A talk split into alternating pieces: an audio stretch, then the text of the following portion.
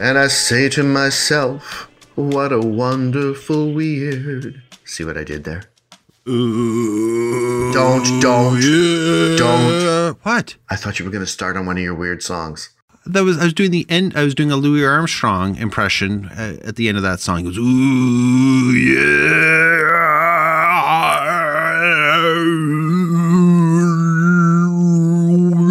You sound like a, I don't know, a prehistoric man coming.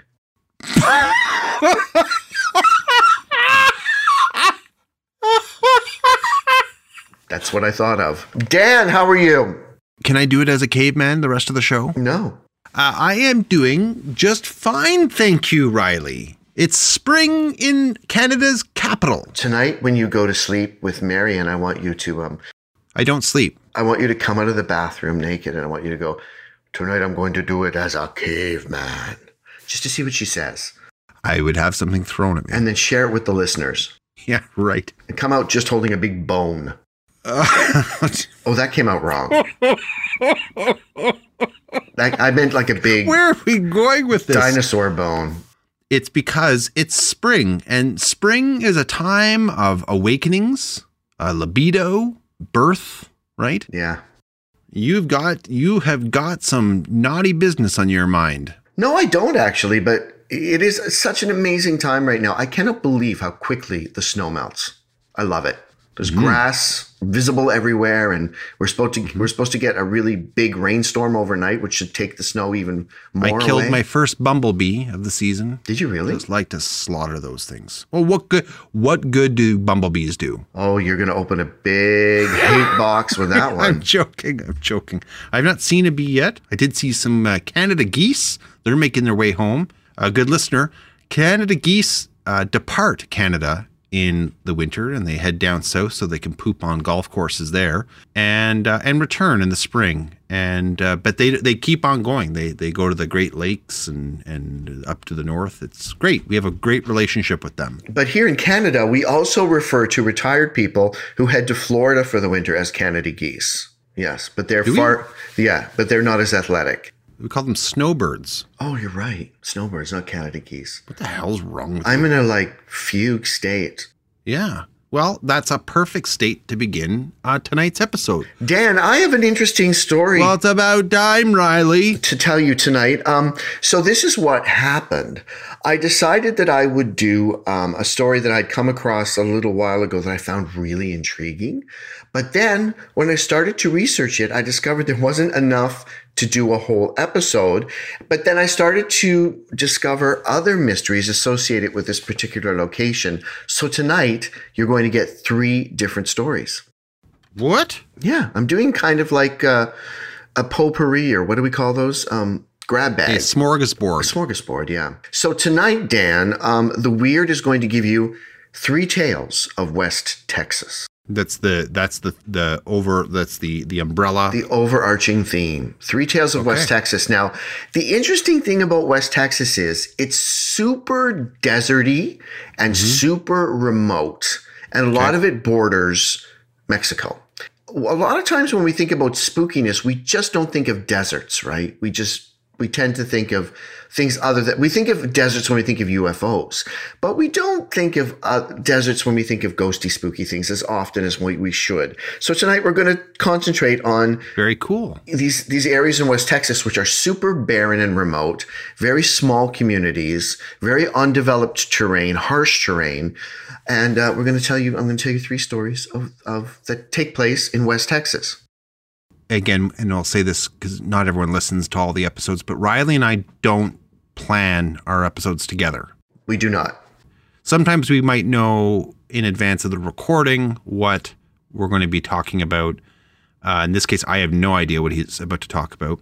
I'm wondering if you're going to touch upon a story that I was thinking of doing down the road, and it's okay if you you did. And I'm still dreading the day that we come to record and we've got the same. We've been working on the same thing, so I'm really looking forward to this. I'm really looking forward to this because I I know very little about this stuff. Well, like I said, we're talking uh, deserty, extreme weather. It's an area that's favored by hikers, by rock climbers, by people like that, uh, adventure seekers.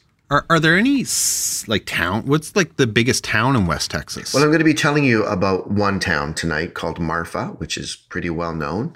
Uh, but is. I've never heard of it. Marfa, yeah, if you'd ever seen Giant, you would know of Marfa. Or Oh, um, okay. come yeah. back to the Five and Dime, Jimmy Dean, Jimmy Dean. Marfa's referenced in that as well. Okay, so the first story I'm going to tell you tonight is the one that I started off with, and then it led me to others.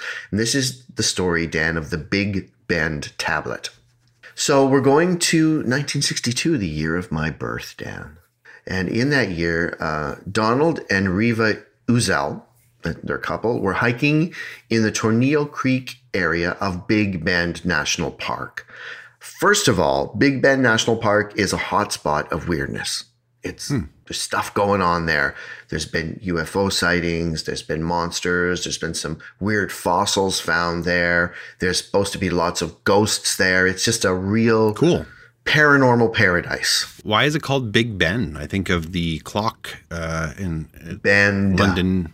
Oh, Bend. Big Bend. like bend over, bend, Big Bend National Park. This park is located in West Texas, of course, and it's known as, as I said, a hiker's paradise.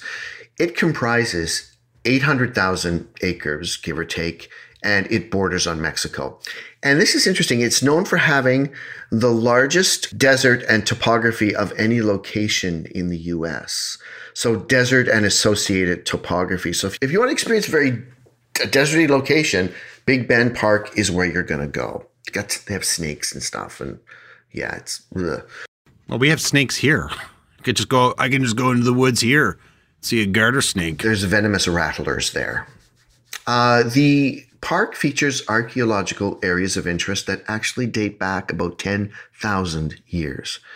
Just to give an example of how interesting the park is, it's home to more than 450 species of birds, 56 Oh, species of reptiles, and 75 species of mammal.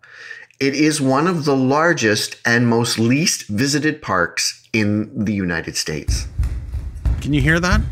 I feel like the, the, the ceiling is going to come down on my head. Like you tell them, right? Dad's recording, knock it off. It's probably the dog with my daughter. Uh, this is fascinating. This is fascinating that such a tiny area would have such a wide range, of, and especially considering how arid it is, such a wide range of fauna and flora. 800,000 acres, Dan, ain't tiny. I know that's big, but it that's still a, a like a huge variety of of, of animals. Yeah, but some of them are very odd, right? You have to, yeah, the- exactly. yeah. This is neat. Okay, so it's Christmas time, and Donald, as I said, Donald and Riva Uzel. So Donald is hiking on his own, and he discovers an L-shaped rock formation up ahead, and he decides he's going to explore it further. He's a pretty good climber. When he gets closer to it, he finds that there's a small cave opening in the formation, and within it, he's surprised to discover fragments, broken fragments of what appears to be a tablet, like Moses' kind of tablet, like a big stone tablet. The fragments have been neatly stacked together. And when he begins to um, sort of investigate them, he sees that they're filled with strange symbols that he does not recognize. And he looks and he's like, this doesn't seem to be any language that I've ever encountered in my life. So Don brings the fragments down with him and shows the others who are accompanying him. They're at the camp. And they move them around and they discovered that these fragments actually fit together perfectly like a jigsaw puzzle to form a large tablet. Okay. So Don speaks with his wife about it, and they decide the wisest thing to do at this point would be to bring the fragments to the park authorities because they're on park property and that's what you're supposed to do. And and like I said, this is a park that's got a lot of archaeological finds in it, and I believe that in in the when you enter the park, you're asked to do that. If you find anything, you know, it's it's the it's the it's the property of the park. Yep. So they do, and they speak with a chief naturalist who's there at the time named Douglas Evans. And he notes that this, the inscriptions on the tablets look fresh, and the substance appears to his eyes to be the river silt that's found along the banks of the nearby Rio Grande. The, the Rio Grande is very is very close to the park. So he believes that this is all just a big hoax. Okay. So nothing more is heard or recorded about the tablets for eight years. And this is the bad part. I'm going to tell you this now because it's important. They eventually crumble to dust. Oh no. They're gone. They're just a big pile of dust. However, the Nichols, who they were with, had taken photographs of the tablet Okay. before it was handed over to the Big Bend Park officials. They had taken several photographs. And they first showed those photographs to a man named Lewis Church. And he had written an article on ancient writings. And so they thought, we'll reach out to him. And he then, in turn, contacted the Classical Languages Department of Brigham Young University. You've heard of Brigham Young, it's a very well known. Isn't it a Mormon uh, school Is it? I, in Utah? I I don't know. Perhaps. think so. So experts at that institution noted that the symbols were very reminiscent of Old Greek alphabet. Oh, In 1969, seven years after the discovery of the tablet, oh, and this I guess happened before the event that I mentioned earlier, reached out to Jack and Bernice McGee. And these were two folks who often wrote articles for a magazine called True West, True West magazine. So they, in turn, shared the information with a Dr. Cyclone Covey. I love his name, Cyclone. I'm Cyclone Covey. but- so he's a doctor? Yeah, Doctor Cyclone. Dr. Cyclone Covey, played by Matthew McConaughey in the movie. and he works out of Wake Forest University. And between 1969 and 1977, the McGee's also exchanged correspondence with the chief naturalist at Big Bend National Park. Okay. And they also contacted so many academic organizations, I can't even list them. But again, one of the most notable letters was from the guy I mentioned earlier, Douglas Evans, and he was the chief naturalist at Big Bend Park. And in 1970, he wrote the following The so called tablet was not made of clay. It was made of sun baked mud, which had been peeled from a recently soaked mud flat, such as which occurs along Tornillo after a flood. It was extremely fragile, and it couldn't be handled without crumbling. It was not weathered at all, indicating it was of very recent origin. When I first saw it, I thought these people had made it themselves the day before. Apparently not. But someone else had made it a short while earlier. It laid in my office in the maintenance building for many weeks. I showed it to any and all who might be able to shed some light on it. Everyone agreed it had no archaeological or historical significance. It disintegrated from handling, and the move down to the new administration building finally turned it into a pile of dust. Anyway, as long as we were able to hold it together, no one who saw it believed it had any antiquity. The consensus was that a Mexican goat herd had sat and doodled in the mud with a stick. My, my favorite part is the image of the Mexican goat herd just sitting there with a stick, just making crazy symbols in the mud.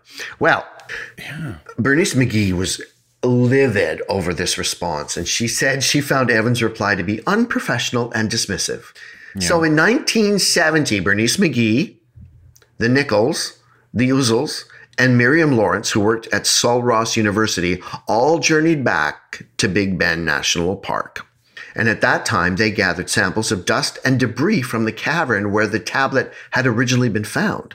So they took a whole bunch of samples, and these were sent to experts for analysis. And it was later determined that the tablet had in fact been made of bentonite, which is a type of mud found in abundance around Big Bend Park. Okay. On July the 5th, 1977, the McGee's publicly stated that the first translation of the tablet had been completed by Professor Barry Fell of Harvard University.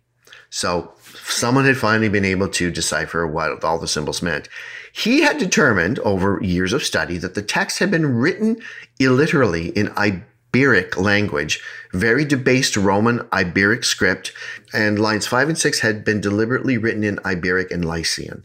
I mean, this doesn't mean much to us. We're not language experts, but the tablet had been written in a style that's known as boustrophedon, which means as the ox plows. And all that means is the first line is written from left to right, but the second line goes from right to left. So it's like a snake. It snakes. Yeah, it snakes down.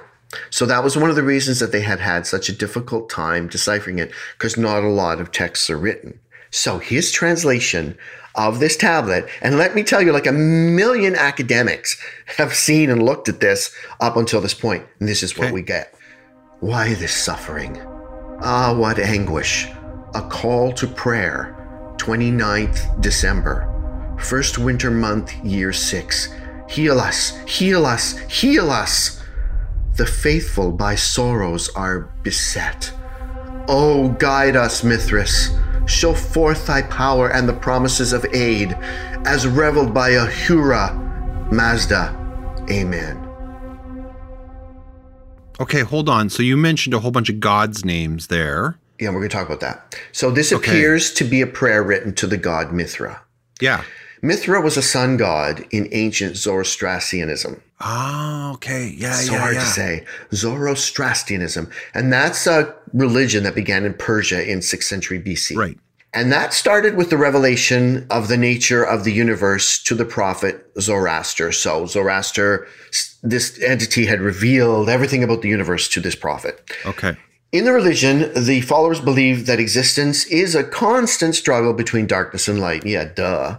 And mm-hmm. that man must choose the side that he wishes to support. So we have free will to determine which mm-hmm. side that we're going to go on. So I would note the cult of Mithras was an offshoot, as I said, of Zoroaster. so hard to say. Zoroastrianism. Zoroastrianism. and it was adopted and spread by the Roman legions. So the Romans had picked it up and it had spread through Well, their and they absorbed everything, right? everything that was in their wake. Yeah, they were like little vacuum cleaners. It, I read I read something about that that they sort of were so superstitious that they if they thought that there was any value in in your for example your religion they would sort of just adopt it as well just in case those gods could curry them favor mm-hmm. isn't that it? it's not necessarily that they worshipped them but they were like yeah yeah yeah okay so that that and in turn it allowed them to to grow and and to become even stronger right because they were just very accepting of all cultures and religions So they spread the word of the cult of Mithras. Now, in, in this belief system, places of worship were always natural caves or underground sanctuaries. The primary images associated with this religion is the Tauroctony. And the Tauroctony features the god Mithras, Mithras, I guess Mithras, killing a bull. And in these images, Mithras would often have the heavens visible under his cape, and very often a snake, a scorpion, a dog, and a raven would appear in the images, these animal images. Now, the cult of Mithras was a secret religion.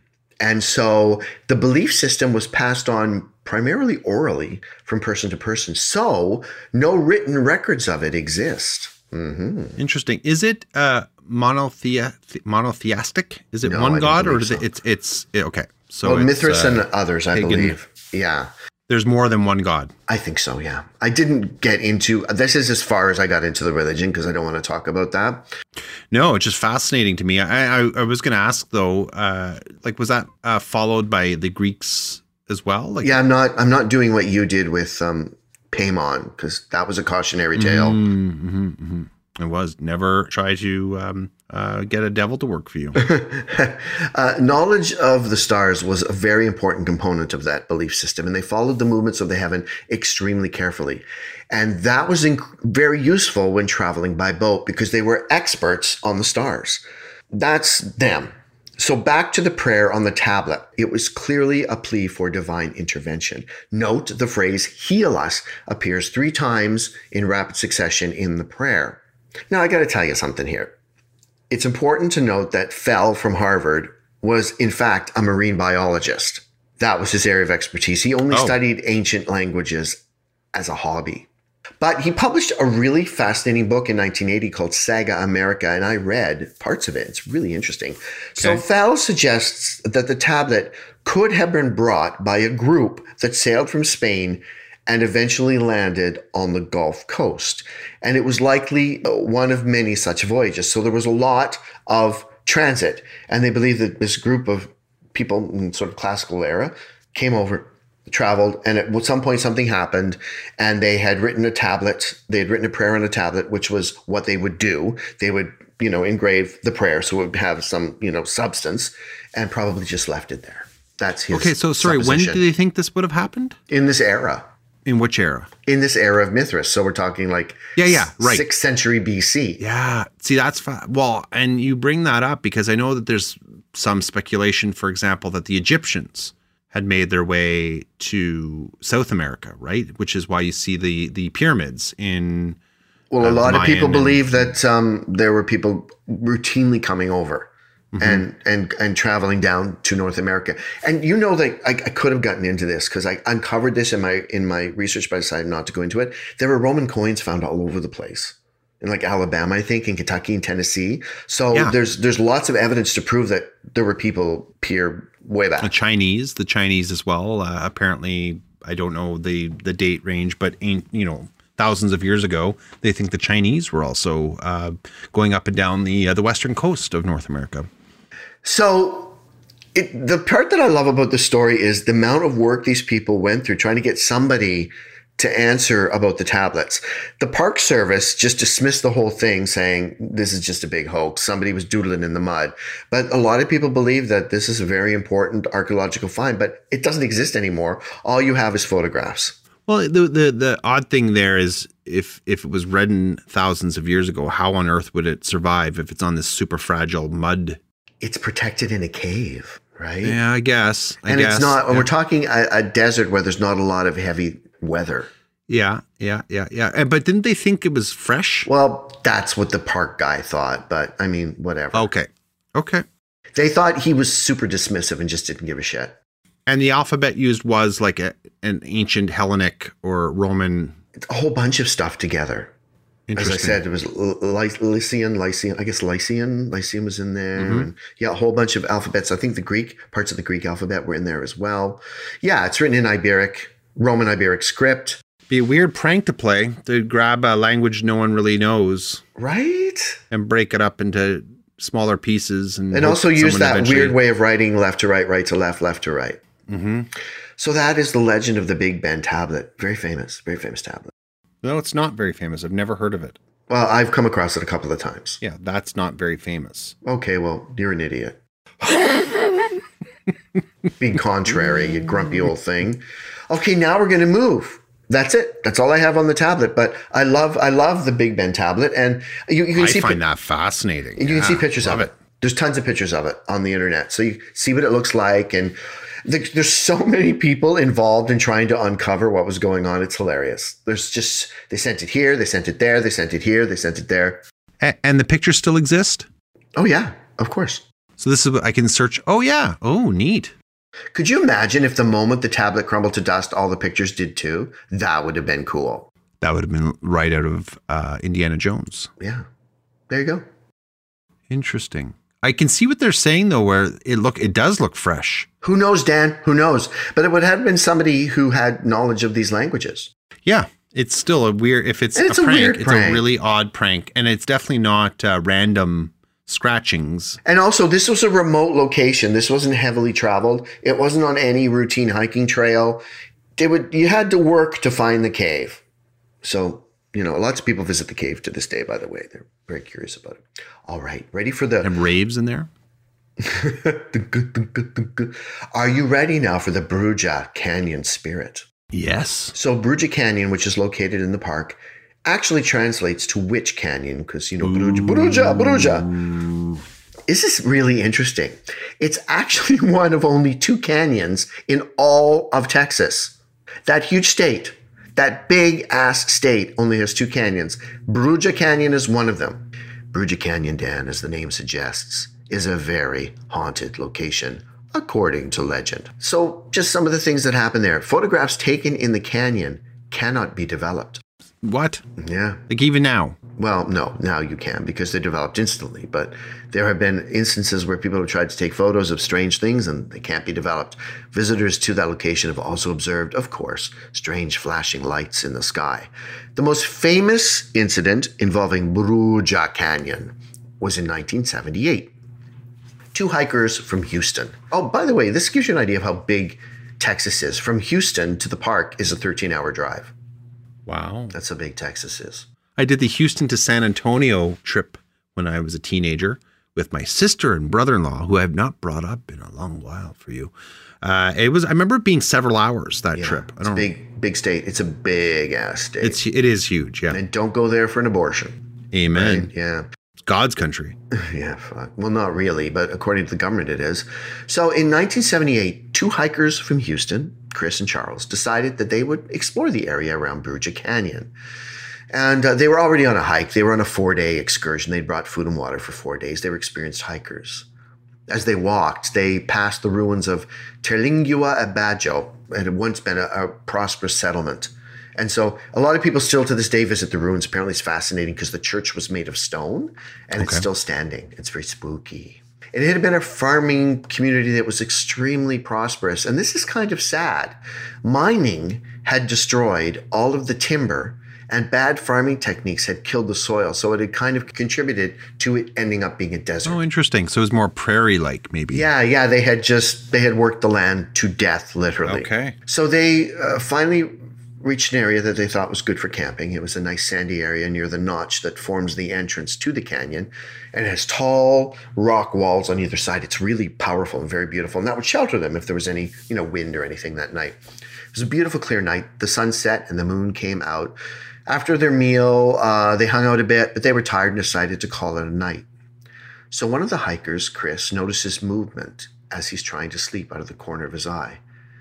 And he turns his head, but the movement ceases and he can't see anything. But when he turns away, he can see in his peripheral vision a man standing there, staring at him. And he notices from experimenting that the man is most evident and visible when observed through his peripheral vision. If he looks directly at him, he appears to be just a shrub, like just part of the, um, the prairie architecture. He described the man as being short, stocky, about 60 years of age, and he was dressed very obviously like a Mexican peasant. Okay. He was wearing a serape, a white shirt, breeches, and he had a sombrero over his back. His eyes were like black holes. They were unfathomable with no white evidence at all. I would note that the other gentleman asleep next to him, Charles, later described the eyes in the opposite way as two pinpricks of light. But anyway, back to Chris. Hmm. Chris senses there's incredible power emanating from this apparition, so he decides not to approach it or do anything because he feels he's in danger. After about 30 minutes, the man vanishes, and Chris manages to finally fall asleep. Jeez. As if. And I'd be out of there. I would not fall. I, yeah. Yeah. Well, he thought maybe, you know, I don't know, maybe this was just my imagination. The next day, Okay. he brings up the incident to Charles, who was asleep next to him, who then confesses that he too had seen a man watching them and had also observed that the form seemed most evident when looked at sideways or peripherally. Okay. Hold on a second. If you and I were camping and we saw that, there's no way in hell I'm not waking you up and going, Riley, Riley, there's someone here. Like I'm not sitting there and then, I know. right? Well, he was scared. You can read their, um, they actually both have written an account of it, and it's online. You can read it. In a very detailed manner, they describe what they saw and how Okay. it happened. So the next day, they continue their hike. They return to the car and uh, spend the next night at a campground. However, they decide that they're going to go back to the canyon the following evening, which will be the night of the full moon. So, with this plan, the next morning they get up, pack up all their gear, and get into their car, and it won't start. Oh, Now, they're experienced campers and they know they're going somewhere remote, so they had the car tuned up. what uh, model of car was it? Don't be an asshole. We're a car podcast, Riley. We've got to get the listeners want these types of details. It was a Buick Century, What size rims were on the car? 17 inch. Great. I just made all that up. So they had had the car tuned. It was should have been in perfect working order. Okay. They both felt and sensed that they were being pressured not to return to the canyon. So they managed to get a jump start, and the car finally started, and they left the park lickety split. Throughout the whole drive back to their home in Houston, they felt as though they were being pursued. So, two years later, they returned to the canyon, and this time they experienced nothing out of the ordinary at all. And they just put it, they just put it down to being one night that just, you know, all the, the stars were aligned, and this ghost of a Mexican peasant or whatever showed up. Mm-hmm. I found this so frustrating to research because legend has it that the canyon is haunted by a Mexican witch. Do you think I could find that legend anywhere? I hate when that happens. I read so much folklore about Bruja Canyon and Big Bend Park getting ready for this podcast, could not find anywhere the freaking legend written down. You, you see it in Reddit where people will like reference things and uh, you can't find what they're referencing. I could not find this, Dan, and I looked, and I'm a good researcher. Uh, so they say the legend, this is as much as I could get off the internet and, and reading books. Haunted by a Mexican witch, she is known to take the form of a large black bull and terrorizes visitors. Now, visitors to the canyon, to Bruja Canyon, have also heard the sounds of wailing and grief and sorrow. And legends state that the voice is actually that of a Native American woman who drowned her children in the Canyon River so that they wouldn't be captured by settlers. Now, who does that sound like? I- Ilalona? Yeah, What was La Llorona. La Llorona. Exact legend, like to a T. Yeah, I was actually going to say that. Yeah, before you- it's exactly the same thing. So, Bruja Canyon, known to be a very powerful paranormal location. Lots of people have gone there. Lots of people have have seen shit, and it's the typical stuff. You go on YouTube, you know, they're oh, you know, we, we were there, we were chased by a spirit. But this is the only the, the 1978 incidents with Charles and uh, and Chris is the most famous one, and so they say it's an it's a very haunted location. So there you go. Cool. So that's my little story about Bruja Canyon, and lots of people still go visit it. And like I said, they consider it to be a paranormal hotspot. So I wonder if La Llorona, if that's the origin of that. It isn't though. That story comes from deep, deep South America. I thought it was Mexican. That I know, I know. I always say that. I'm bad with geography. I'm No, no, with- but so in that with that story, I know that's a long time ago that you brought you did that story. It did they have a specific river where she did it? it was the river near, near where she lived. I would have to go back and open my It was. file. Okay, okay, But okay, okay. very obviously, too, they could have brought it with them. That Yeah. legend just could have made its way. Yeah, there. yeah. And they maybe shifted it a bit just by saying, you know, oh, well, this woman was this Native American woman, this time not a, a Mexican woman, didn't want her kids to be taken by settlers. And, you know, there you Yeah. go. All right. The final story in this trilogy of terror is the story of the Marfa lights. So the town of Marfa is not in the park. Okay, it's close by. It's about 90 minutes away from Big Bend National Park. But given the size and scope of Texas, we're not talking that far. Now, to give you an idea about Marfa, it's kind of a community we would want to live in. It's all artists and artsy fartsy fun Okay. things. Uh, it's kind of like Austin, but a little bit even more out there. And it's become this place where painters and writers and everybody live. Now, to give you the idea of what kind of town we're talking about, it's got one traffic light and a population, a steady uh, population of about 2,000 people. Okay. Marfa's super famous on in um, the UFO community because tons and tons, hundreds and hundreds of people have observed strange lights in the sky, mostly around an area that's called Mitchell Flat. And that's in the desert near the town. And everyone in the town of Marfa has seen the lights. The lights are described as being about the size of a basketball. So that's interesting.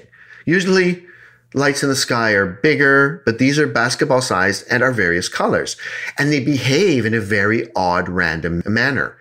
They hover, they fly rapidly, they sometimes merge together and then split like cells. And they're, they just, what are you looking at? The map. and they just do really crazy things. They just move like really erratically with seemingly no pattern or purpose.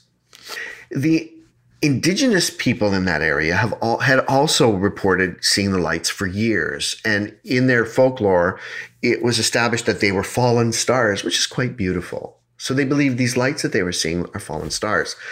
The lights are first mentioned sort of formally in 1883 when a cowhand named Robert Reed Ellison, I love that name, it sounds so butch. My name is Robert Reed Ellison, and I wear chaps. Cool name. I like It that is one. It does. It sounds classy. Robert Reed Ellison, and he saw the lights while driving a herd. I just made a terrible typo. I just noticed in my notes I spelled herd like I heard you.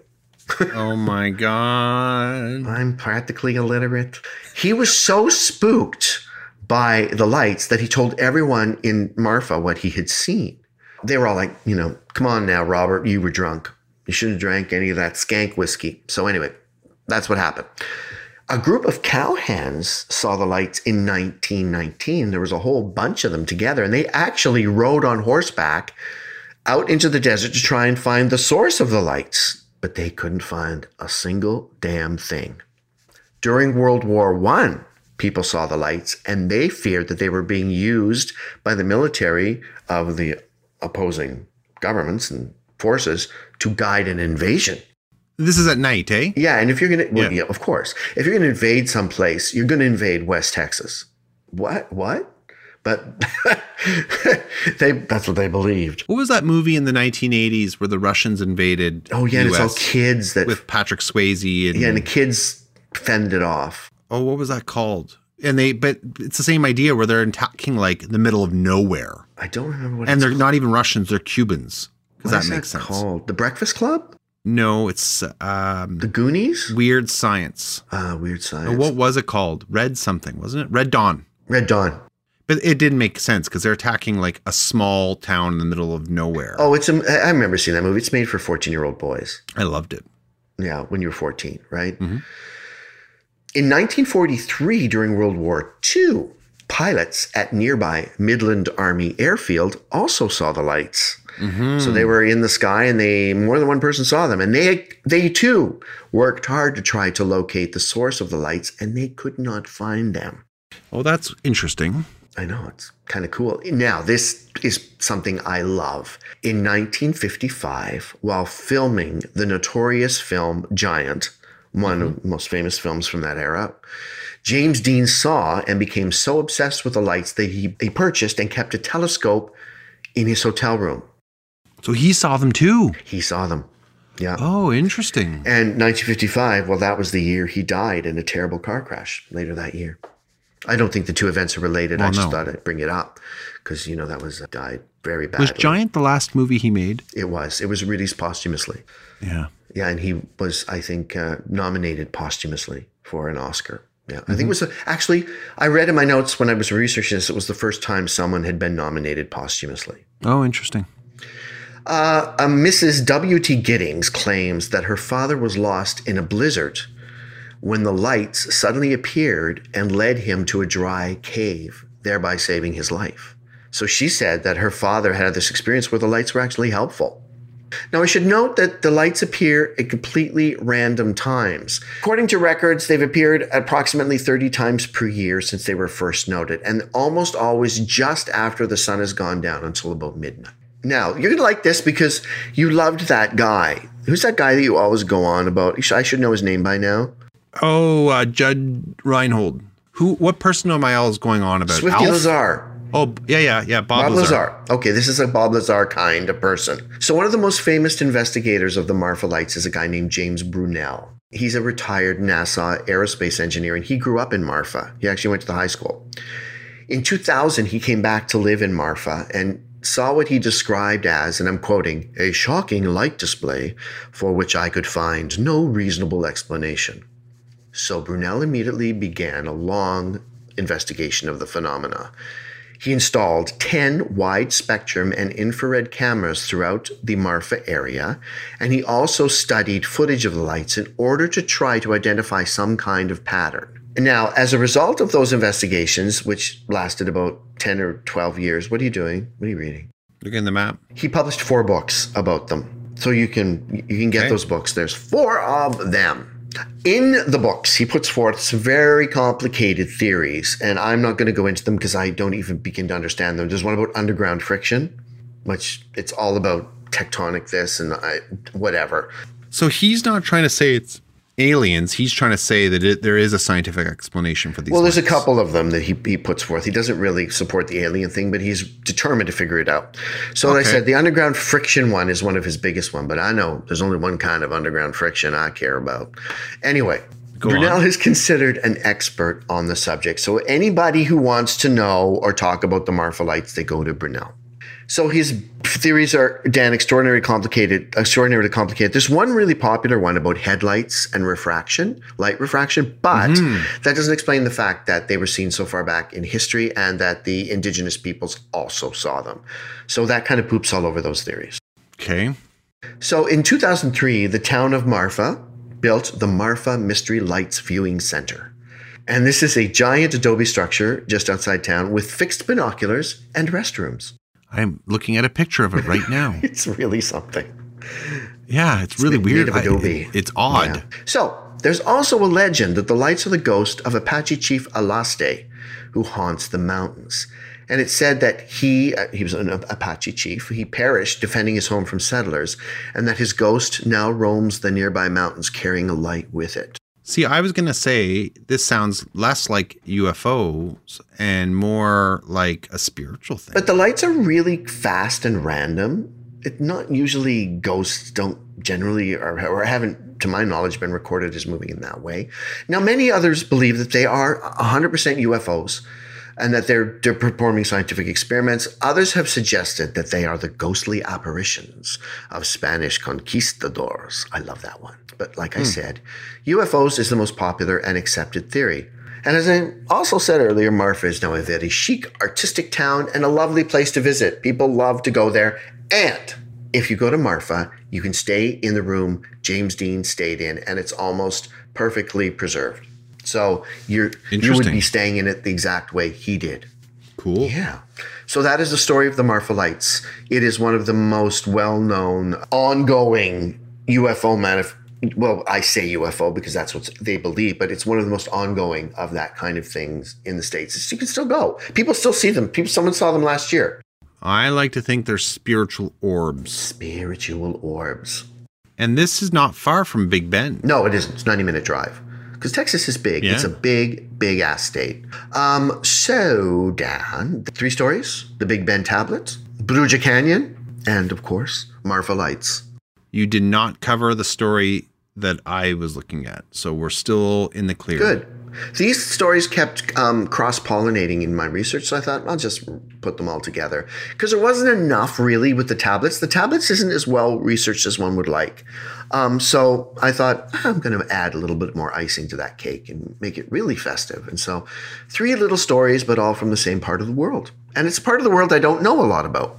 I like the angle you took. Why do you always have to do this? You trend set. Well, no, it first time I've done it. Shove it in my face. Look, I'm going to take an area of the world that no one really knows about and find three cool stories just so you feel like an idiot. Not at all. But the Bruja Canyon one, the 1978, um, that event in 1978 is very well known in the paranormal community, the, the ghost. I'm going to show you up next week when I do a story on the Ronald McDonald characters like Birdie, uh, the Hamburglar, Grimace.